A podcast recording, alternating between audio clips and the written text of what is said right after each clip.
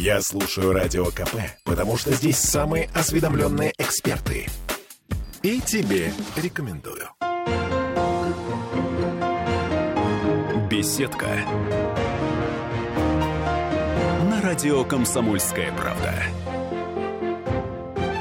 Нас в студии наш, на самом деле, долгожданный гость. Мы долго вели переговоры о том, чтобы к нам пришел Дмитрий Чернейко, председатель Комитета по труду и занятости населения. Здравствуйте, Дмитрий. Добрый день. На самом деле мы очень признательны вам, что вы все-таки до нас добрались.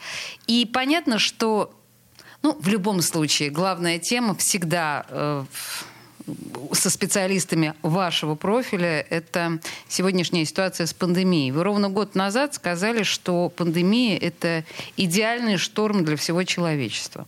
Год назад вы это сказали. Как на ваш взгляд, вот как сейчас, сегодня изменилась ситуация и как она будет дальше меняться? Давайте порассуждаем.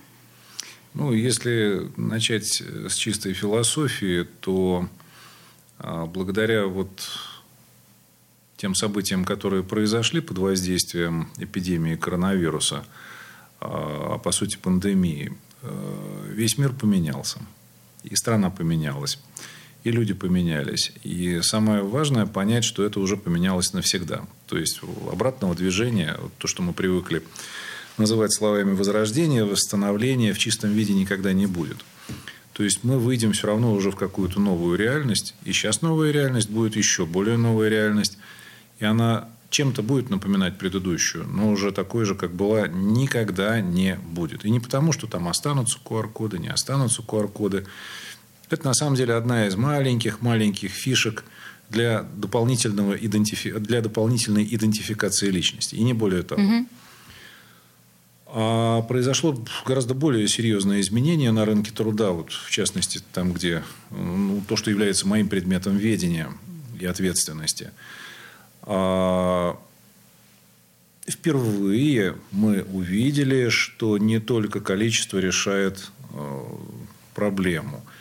Мы перешли от измерения рынка труда в человеках, штуках, часах к пониманию того, что это отношение между людьми это более сложно, чем количество людей. Мы всерьез по-другому начали смотреть на производительность труда.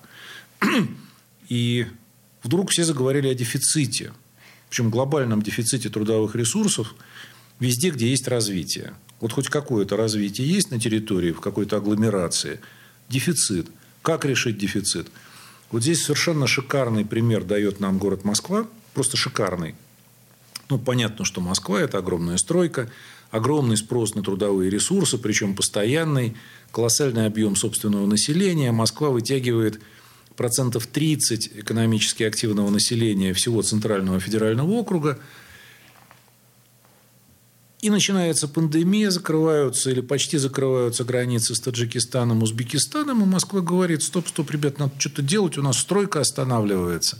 Нам не хватает очень много рабочих рук. Очевидно совершенно, конечно. Они так. предпринимают колоссальные усилия, просто колоссальные усилия для того, чтобы снять все блоки по перемещению людей, несмотря на коронавирус, граждан Таджикистана, Узбекистана в Москву, в первую очередь, на стройку. Угу. И к концу лета мы слышим совершенно феерические заявления руководителей Москвы сначала на уровне вице-мэра, потом мэра, что в ближайшие 2-3 года город Москва будет практически избавляться от трудовых мигрантов на стройке. Нормально. Я не понимаю. Как это? Как? А... Это взаимоисключающие вещи. Нет. Это говорит о том, что просто количественным путем А-а-а. решить задачу стройки современной, качественной, быстрой, технологичной, безопасной уже нельзя. То есть просто набрав количество мигрантов, мы не решаем вопрос.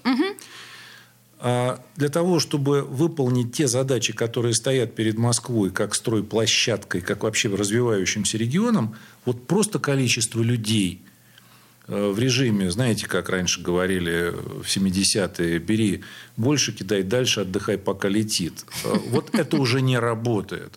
и уже не будет работать. Почему не будет работать? А вы посмотрите, вот как выстроена инфраструктура Москвы. Попробуйте транспорт Москвы. Его сразу увидите. Метро. железная дорога, электрички. Все это связано, взаимоувязано, перевязано, расписания сочетаются. И действительно в Москве проще путешествовать на общественном транспорте, чем на личном автомобиле. И не потому, что парковки дорогие. Послушайте. И вот э, когда мы решаем задачи в таком залоге, мы понимаем, что просто количество людей на стройке не решает задачи. Дмитрий, тут очень важный, важный момент. Во-первых, тот пример, который вы привели с Москвой, он показывает, что, по сути, на рынке труда произошел некий эволюционный скачок. Бифуркация определенная. Да, точка бифуркации. Окей, она пройдена. А Петербург готов к этому, к этой точке невозврата? А у нас все то же самое происходит, только оно менее а, опубликовано, что ли, и не так раскручено. Ведь смотрите, э, предприятия, многие говорят, дайте, дайте, дайте, дайте, дайте, там, я не знаю, сварщиков, кого угодно. А их уже нет. А, потому что прежними методами вот это количество сварщиков не достать, они не выполнят нужный объем работы с нужным качеством. Надо все, менять все, технологии производства, надо совершенно другую производительность труда выдавать на гора. Абсолютно другую. И самое любопытное, что это совершенно реально. вот мы занимаемся национальным проектом «Производительность труда». Сложно идет проект. Очень сложно. Но есть совершенно шикарные примеры. Просто шикарные. Там тот же «Метрополь», там есть еще целый ряд предприятий. И примерно как с прививкой. Спрашиваешь у человека, ну почему вы зашли в проект, почему вам это нравится и у вас получается – а другие не хотят идти в проект. Тебе объясняют, да мы попробовали много чего, и то, что сейчас консультанты предлагают за очень большие деньги, вы делаете бесплатно. Я не ожидал такого услышать, причем и качество, говорит, лучше, чем то, что консультанты предлагают за большие деньги. Ну, надо решиться и пойти. Что собой представляет этот проект «Производительность труда»? Ну, вы знаете, банальные вещи, на первый взгляд. Это просто более оптимальное использование тех ресурсов, которые есть. Это первый этап. А второй этап – это подбор других технологий для того, чтобы производительность уже все время была другой. То есть предприятия города, как они могут э, к этому проекту присоседиться? Ой, тут все очень просто. Критерии все опубликованы. Это федеральный проект. Есть федеральный центр компетенции, есть региональный центр компетенции, есть деньги на короткое обучение персонала, который, который входит в сам проект, э, подготовка тренеров, наставников. Есть фабрика процессов, где можно обучиться тому, как все это оптимизировать. Тренеры выходят на объект и работают. Вот на сегодняшний день более 100 предприятий в проект вошло. О. С одной стороны, это мало. Это мало? С одной стороны. С другой стороны, ну, знаете как, это вот э, ну, такое хорошее начало. В следующем году должно больше 70 предприятий плюсом еще добавится. Но как по жизни это все работает? Вот от того, что я напечатаю бумажку и скажу, все занимаемся производительностью, ну, ничего не поменяется. А здесь с трудом на первые предприятия начали, и дальше уже работает сарафанное радио, и дальше уже работает авторитет директоров. Критерии входа очень сложные. 400 миллионов минимум годового оборота – определенный минимум э, числа занятых постоянно и так далее. Но э, да, там еще важна доля э, нашего национального капитала и иностранного Ох, и угу. так далее. Есть разные нюансы. Тем не менее, в нашем городе предприятий, которые отвечают этим критериям, больше трех тысяч есть чем позаниматься. И моя главная задача, на самом деле, заключается в том, чтобы э, в этот проект пошли люди уже даже вне рамок нацпроекта, а вот просто пошли. Потому что игроков на этом рынке достаточно. Это в первую очередь федеральный центр компетенции. Дальше можно назвать производственную систему «Росатом». Это отдельное предприятие внутри «Росатома», которое начало этим всем заниматься где-то в 2005 году вместе с «Тойотой». Муж приезжал э, главный инженер Тойоты господин Хаяси. Вот он обучал всех, включая Сергея Владимировича Кириенко и много кого еще. И в Росатоме это движение пошло. Один из смыслов, почему в Росатоме. Росатом заинтересован в том, чтобы получать необходимые комплектующие и прочие вещи от своих потенциальных поставщиков, а, в срок, б, с нормальным качеством. Да? Угу. И они говорят, ребят, вот вы работаете по правильным технологиям, все соблюдаете, а мы вам гарантируем заказ там, на 5-7 лет. Всем нравится. я не сомневаюсь. Вы знаете, Дмитрий, я вас хочу вернуть к таким более насущным моментам, более понятным, то есть то, что мы называем на пальцах. Вы когда говорили про сварщиков, что количество сварщиков, которые необходимы на рынке, их просто, что называется, нет физически. Угу. В данном случае вот, вот с этой проблемой как справляться? А, вы знаете, вот главным институтом по вопросам сварки был институт сварки имени Патона в городе Киеве. Он и остался. А, так вот, главный лозунг сварщиков профессиональных. Там, где можно обойтись без сварки, надо обходиться без сварки. Это очень философский подход, мне кажется. Это практический подход, потому что сварка – это очень сложно. Если вы занимаетесь сваркой, нужен контроль качества. И поверьте, с этим ну, это реально проблема. Сварка, там сварщик пятого разряда и контролер. И это все должно работать в системе. Слушайте, ну, Короче, ну, там, где можно... Ну, хорошо, первые автоматы, первые автоматы, где полностью можно было заменить сварщика при сварке труб большого диаметра, появились еще в эпоху Алексея Николаевича Косыгина, когда пошел проект «Газ-трубы» между Советским Союзом и Федеративной Республикой Германия. Это 70-е годы. Это 70-е годы. А, мы разговариваем с председателем Комитета по труду и занятости населения Дмитрием, Дмитрием Чернейко. Мы вернемся через пару минут рекламы. Беседка. На радио «Комсомольская правда». Бесконечно можно слушать три вещи. Похвалу начальства, шум дождя и радио КП. Я слушаю радио КП и тебе рекомендую. Беседка. На радио «Комсомольская правда». Дмитрий Чернейков в студии радио «Комсомольская правда» и председатель Комитета по труду и занятости населения. Ну, собственно говоря, о труде и занятости мы говорим. Э, в предыдущей части мы остановились на я попросила вас, Дмитрий, э, что называется, быть ближе к, к народу, потому что вещи, о которых мы начали с вами говорить, они очень глобальные, они крутые, производят впечатление. Но вот если мы говорим об условном сварщике или об условных, э, как это называется, профессиях, ручных, ручной труд, да, мы понимаем, что они востребованы по-прежнему. А вот этих... И, да и нет. Вот простите, сегодня уровень развития технологий таков, что ручной труд можно заменить практически везде. Да? Вот скажите это об этом. Стоит денег. Угу. Это стоит денег, этим надо заниматься, этому надо учиться, это бегом не получается. Но это сегодня должно быть главным трендом в развитии рынка труда. Насколько я вижу сейчас рынок предложения, он весь испещрен, я не знаю, какими-то очень э, узкими специальностями судовых рабочих. Да? Э, эти специальности очень востребованы и предлагается достаточно серьезная заработная плата. Да, и она будет только расти, и востребованность будет только расти до тех пор, пока не появятся абсолютно новые технологии, которые заменят большинство этих ручных профессий.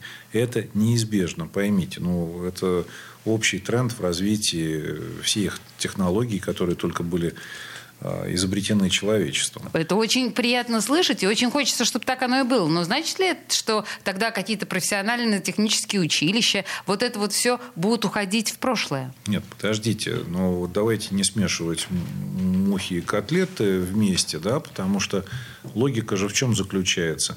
Смысл э, любого образования профессионального – обучить тем навыкам, которые сегодня востребованы. Да, дать базу, дать фундамент, но обучить тому, что востребовано здесь и сейчас. Колледжи, училища, техникумы, как угодно их обзовите, они были, есть и будут, они будут, с другой стороны, меняться. Да? Как будут меняться? Это большая история. То ли это будет дуальное обучение, то ли это будет профессионалитет, то есть там два года вместо трех или четырех. Это большой вопрос, потому что тут есть очень много нюансов, как общеобразовательных, так и профессиональных. Но что точно должно происходить? Там должны учить в том числе и тому, что потребуется на конкретном рабочем месте, на конкретном предприятии, и соответствие должно быть каким-то корпоративным профессиональным стандартам. Если этого не происходит, и человек получает некое абстрактное профессиональное образование – мы создаем дичайшую совершенно проблему. Человек потратил время, государство потратило деньги и время, работодатель думает, что сейчас вот тут-то все и случится, И не случается. Тут есть еще одна проблема. Вот мои коллеги ученые, они говорят, как, ой, наш работодатель тратит мало денег на переподготовку персонала. Вот в других-то странах больше, а у нас меньше. Так. На самом деле все сложнее. У нас сегодня крупных работодателей осталось очень мало. И у них работает, дай бог, треть работающих. Остальные-то работают у мелких, микро, ИПшек или самозанятые. А этих-то кто переподготавливать будет? А сегодня, если вы вошли в трудовую жизнь, там, ну, условно, в 22 года, да, получили диплом и вышли, то до 65 лет вам предстоит поменять ну, с десяток разных компетенций. Я не говорю слово профессия принципиально. Как их поменять-то? С помощью чего? Откуда взять на это деньги, время, программы?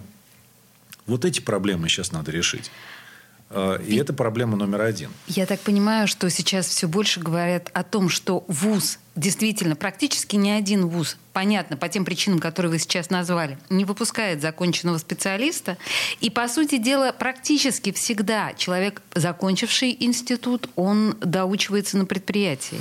Или его там вообще перепрофилируют, или, как вы говорите, компетенцию ему сообщают совершенно другую. Ой, Э, это сложно. Дело в том, что все-таки есть, э, по счастью, вузы, которые дают не просто образование, а которые дают конкретные компетенции, навыки, и по получению диплома человек может получить еще и трудовой договор и начать работать уже как специалист. Но это когда целевой набор или что-то такое? Да почему? Ну, слушайте, Э, я не хочу рекламировать никакие конкретные вузы, Ладно. но я просто знаю, что в некоторых вузах по IT-специальностям, ну, на первом курсе магистратуры или там на четвертом курсе бакалавриата работают все. Угу. Вообще ага, все. Вообще все. И с этим проблемы просто нет. И нет проблемы с распределением и так далее. К этому надо стремиться.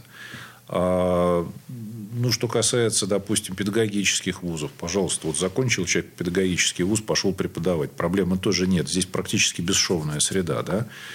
И задача-то создать вот эту бесшовную среду. Это очень проблемная штука. Любое образование консервативно, да? Конечно. Оно не может не быть консервативным. Но желательно, чтобы этот консерватизм заканчивался на уровне хорошего, добротного фундамента. А вот дальше все должно быть очень гибко и постоянно развиваться. Вообще, если хотите, то главная проблема сегодняшнего дня и тем более будущего – это проблема образования. Как его переделать, не поломав хорошее и сформировав что-то совершенно новое для достижения других совершенно целей и более быстрого достижения этих целей. Это сверхпроблема. Ну, почему? А, нужны новые программы? Нужны. Откуда их взять? А, кто их сделает? Ведь нужно не вообще программу. Вот в чем традиция образования. Мы сделали программу.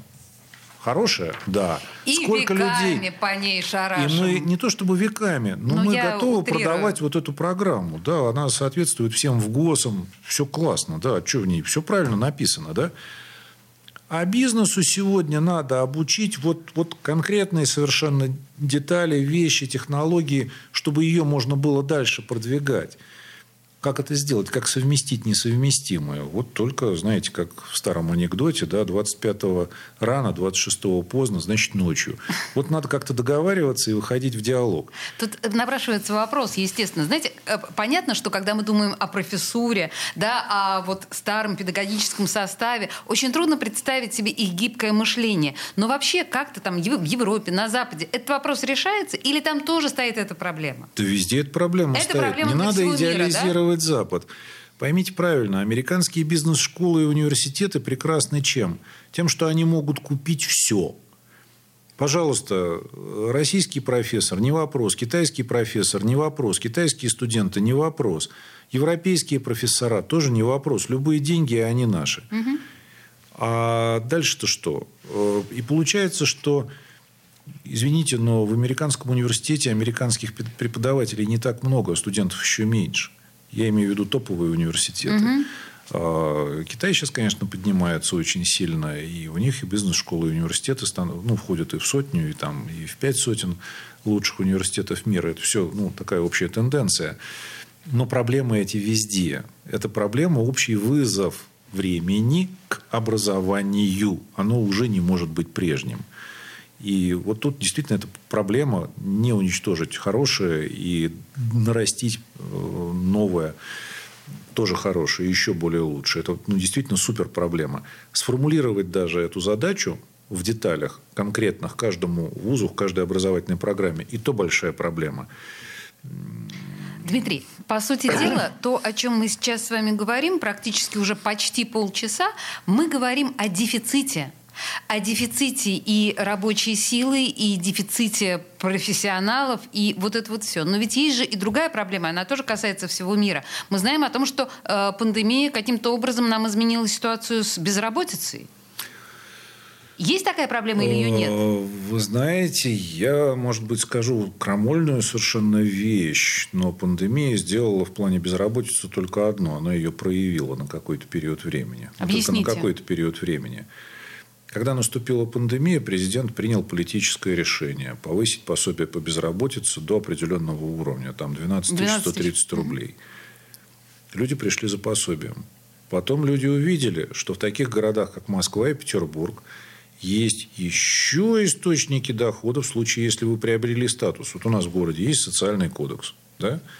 По социальному кодексу, если ты имеешь статус безработного, ты имеешь право на дополнительную выплату на несовершеннолетнего ребенка, там, на коммунальные услуги и так далее. То есть, там много чего написано, и оно все работает.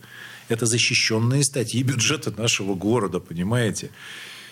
И человек, встав даже на минимальное пособие, он добирает где-то почти там до 15-20 тысяч, а если на максимальное, так совсем спокойно до 20 тысяч. При этом многие из них имеют нелегальную работу и не кидают ее. И получается, что человек получил что-то дополнительное. На пике мы имели 108 тысяч зарегистрированных безработных. Это абсолютный рекорд нашего города за последние 30 лет. Вы знаете, эта ситуация напоминает ту, о которой выпьют в Америке. При том, что там, ну, я не знаю, по минимальное пособие безработицы 1600 э, долларов. Это зависит от штата.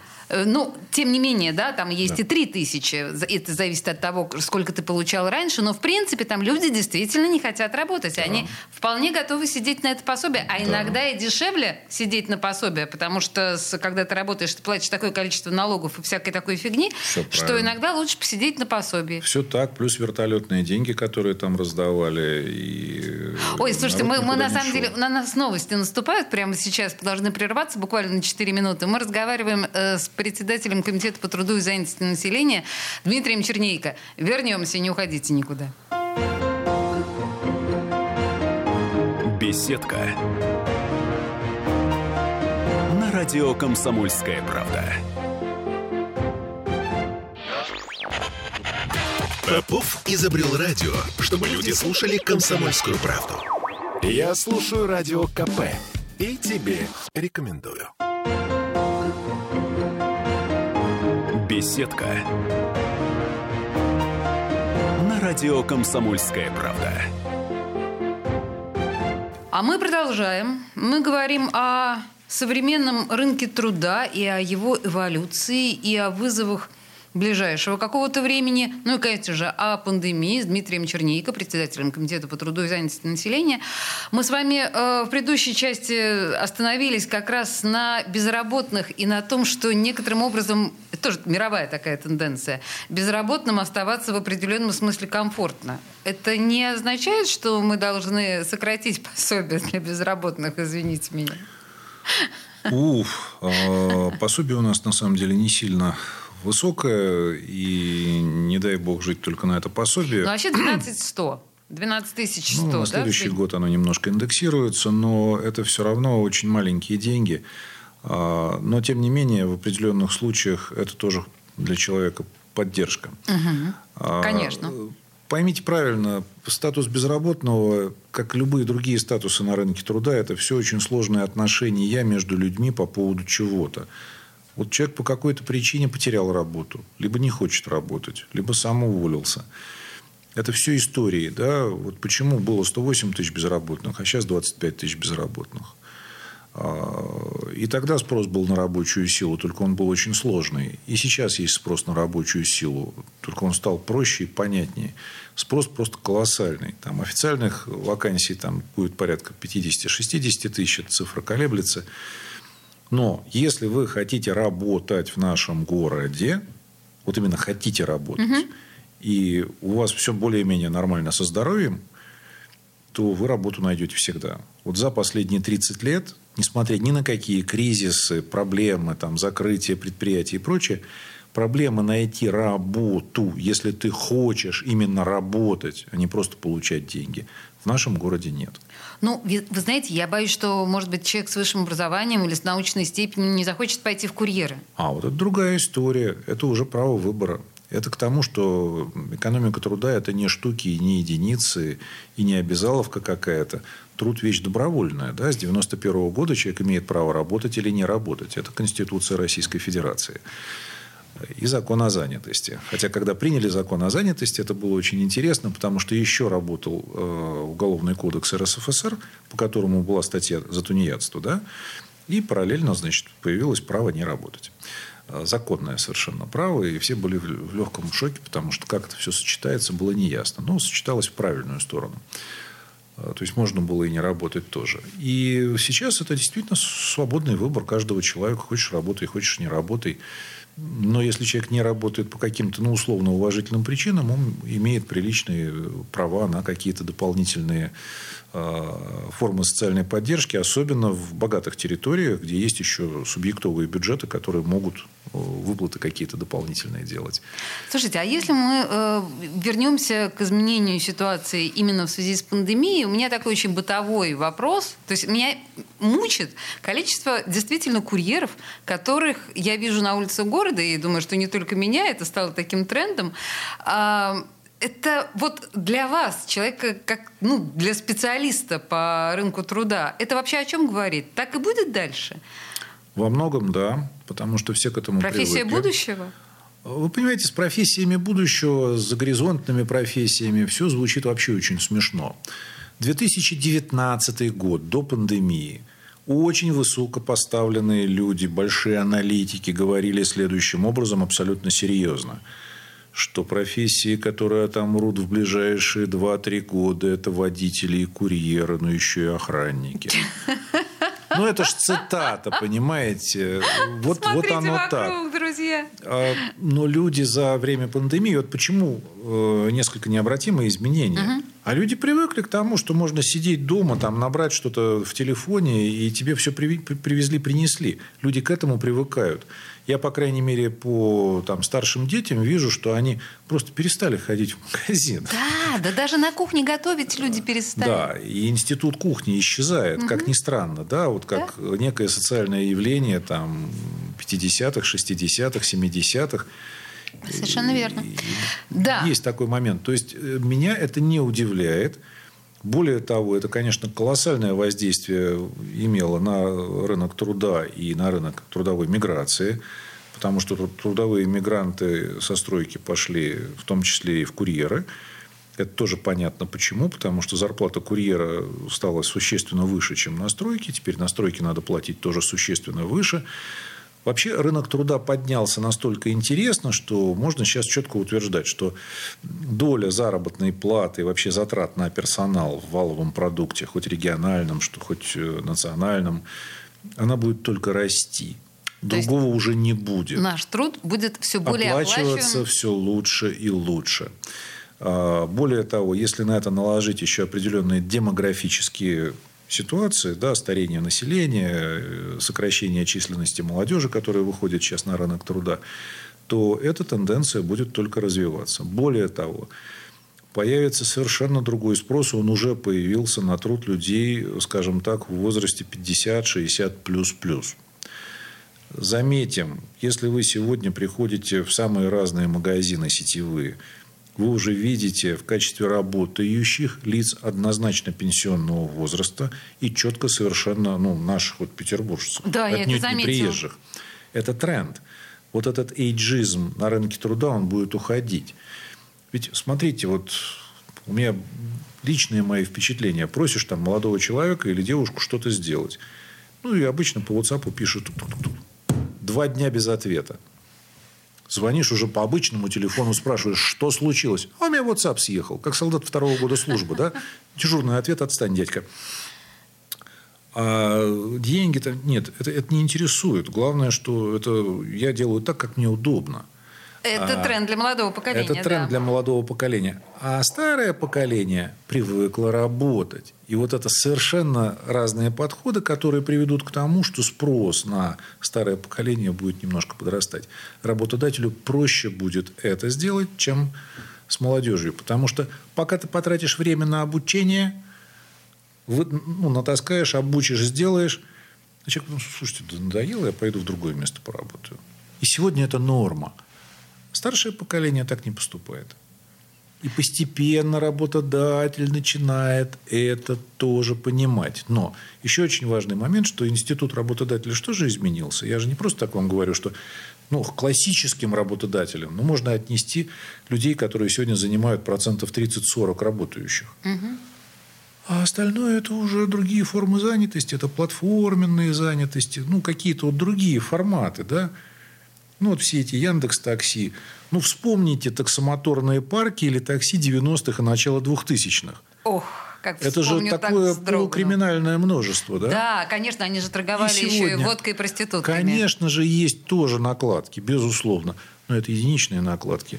Машины новые, водители трезвые, маршрут, э, соответственно, навигатор подсказывает, ты можешь его поправить, и тебя еще спрашивают, какую музыку поставить. Ну, совершенно все. Да, кресло для ребенка, пожалуйста. Для совсем маленького, пожалуйста. Да, в этом Такого смысле. даже пять лет тому назад не было. Попробуйте представить. Это вот как меняется. И эти люди не работают по найму. И сразу это все, весь рынок такси ушел сюда. И так происходит на всех остальных рынках. Э, та же самая доставка, но это же совершенно другой рынок общественного питания, вообще другой, просто другой мы на это просто внимания не обращаем. Действительно, Но... вообще, если подумать, то как за пять лет коренным образом просто изменилась наша жизнь? Потрясающе. Да. Слушайте, вы знаете, я, наверное, вынуждена вам задать такой вопрос. Он может быть чуточку дежурный, но раз уж мы фьючер-фьючер, э, да, с вами, а, что бы вы посоветовали молодым людям а сейчас в смысле обучения? Куда идти? Ну, самое неблагодарное дело советовать молодежи, пока они не спрашивают сами. А, это я как старый профессор вам скажу. Окей. А, теперь, чтобы я вот сам по себе посоветовал, да. да, ну, условно, там, своим детям, которые куда-то собираются, я не хочу называть никаких учебных заведений. Не-не-не, мы о направлении. Но направление, если это совсем дети-дети, вот, которые там 5-6 лет, их надо обязательно учить математике, рисованию, музыке. Вот это просто must have да, и вот просто вот совсем must-must. Почему? Потому что творческое мышление, да, фундамент, да, логика, да, нелогическое мышление, да, но это все вот эти сочетания, потому что музыка это вообще что-то божественное, там изобразительное искусство это близко к этому, но чуть менее божественное, потому что есть какая-то материя, которую потрогать можно математика, ну, философию ну, трудно очевидно. учить в 5-6 лет. Ага. Это чуть позже надо делать лет, э, ну, хотя бы в 19-20, потому что иначе невозможно все это довести до разумного уровня. А дальше вот эти вещи надо продолжать. Нравится вам больше химия, ну, как более точное продолжение там, той же физики. Окей, великолепно. Нравится биология, если наука о жизни вам интересна, тоже окей. Но главное платформу получить. Если появилась платформа, поймите, вот когда я учился, ну, был один университет в городе, и нас там, нам объясняли, что вы здесь не получите профессию. Вы получите образование, но этого вам будет достаточно, чтобы приобрести любую профессию, какая вам будет нужна. Это совет от председателя Комитета по труду и занятости населения Дмитрия Чернейко. Дмитрий, спасибо большое, что вы к нам пришли. Это был очень интересный разговор. Спасибо за приглашение. Приходите, пожалуйста, еще. Ну, будет приглашение, приду. Спасибо. Беседка радио «Комсомольская правда».